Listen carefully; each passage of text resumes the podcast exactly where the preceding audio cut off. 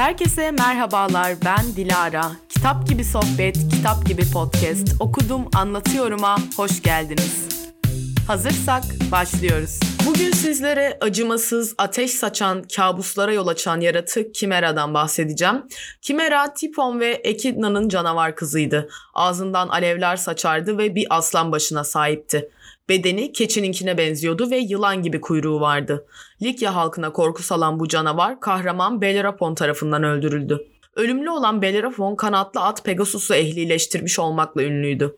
Bellerophon bir kaza sonucu kardeşini öldürdü. Bazı söylenceler ölenin kardeşi değil bir zorba olduğunu ileri sürer ve ülkesinden sürüldü. Arınmak için Argos'a gitti. Orada Kral Proteus Bellerophon'u krallığına kabul etti ve işlediği suçu affetti. Genç adam için her şey yolunda giderken kralın karısı ona aşık oldu. Delikanlı ona karşılık vermeyince kadın onu kendine tecavüze kalkışmakla suçladı. Kral Proteus iki arada kaldı. Karısına işlenmiş böyle bir suça göz yumamazdı ama bir yandan da genç adamdan hoşlanmıştı. Ayrıca Bellerophon onun konuğuydu ve bir konuğu öldürmek konukseverlik yasalarına aykırıydı. Proteus, Bellerophon'u kayınpederinin krallığına göndermeye karar verdi ve orada öldürülmesini emreden bir mektubu da mühürleyip ona verdi. Mektubun içeriğinden habersiz olan Bellerophon, Argos'tan ayrılıp Likya'ya doğru yola çıktı. Kral Lobates onu çok iyi karşıladı ve bir hafta boyunca ağırladıktan sonra mektubu anımsadı. Kral mektubu açıp okuyunca aynen Proteus'un yaşadığı ikilem içinde kaldı. Bellerophon onun evinde konuktu ve genç adamın kanının eline bulaşmasını istemiyordu. Bellerophon'u öldürmek yerine ona ülkesine korku salan Chimera'yı öldürmesini emretti. Kral, Bellerophon'un öleceğinden kesinlikle emindi. Zira hiç kimse Chimera'yı alt edemezdi. Canavar acımasızdı ve yoluna çıkan her şeyi yok ediyordu. Hiç kimse tek başına ona karşı koyamazdı. Oysa Bellerophon sıradan bir insan değildi. O Pegasus'u ehlileştirmişti.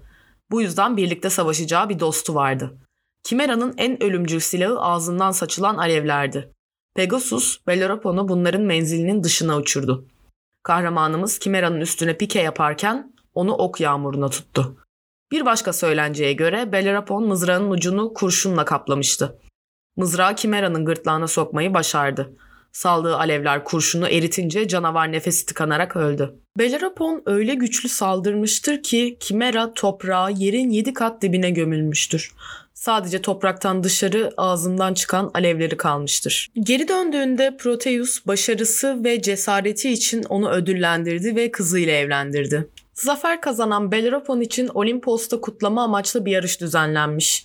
Yarışa katılanlar meşalelerini Chimera'nın kutsal ateşiyle tutuşturarak kente doğru koşmuşlardır.